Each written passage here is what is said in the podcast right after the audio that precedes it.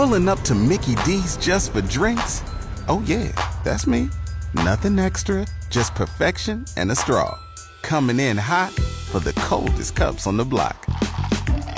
Because there are drinks, then there are drinks from McDonald's.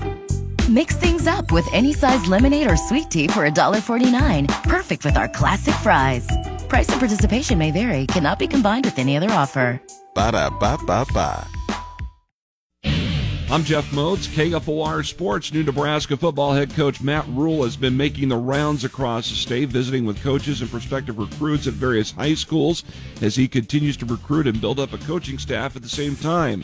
Former Husker defensive coordinator Charlie McBride is impressed with what Rhule has done during his first week on the job. He's doing the best he can do with what's going on now, and he's making an impression. And I think it makes a difference if the coaches know that you really care about the state. Because I, I think there's there's been a drop off, and uh, there hasn't been enough schools visited. More at Charlie McBride on the Hail Varsity podcast page at ESPNLincoln.com.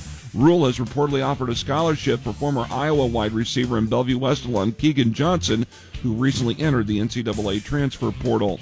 No love being shown just yet toward the Nebraska men's basketball team when it comes to the AP and coaches top 25 rankings.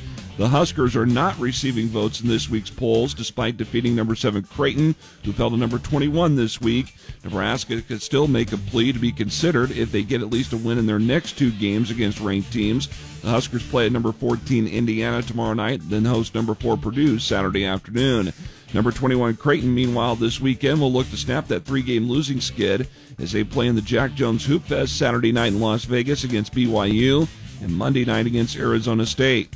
The Nebraska women's basketball team picked up at least two votes for the AP Top 25 polls as they knocked off Maryland Sunday. The Terrapins still remain ranked at number 20. Creighton falls from number 13 to number 18 this week. Tonight at 7:20, boys basketball here on KFOR. Lincoln Christian will host Seward. Connor Clark will have the call over on ESPN Lincoln tonight at 7:05. It's a boys matchup between Waverly and Blair.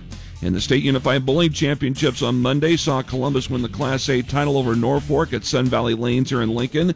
The Discoverers also defeated Lincoln Northeast in the quarterfinal, Bellevue West in the semifinal. In Class B, Lexington defeated Ogallala in the championship. I'm Jeff Moats, KFOR Sports.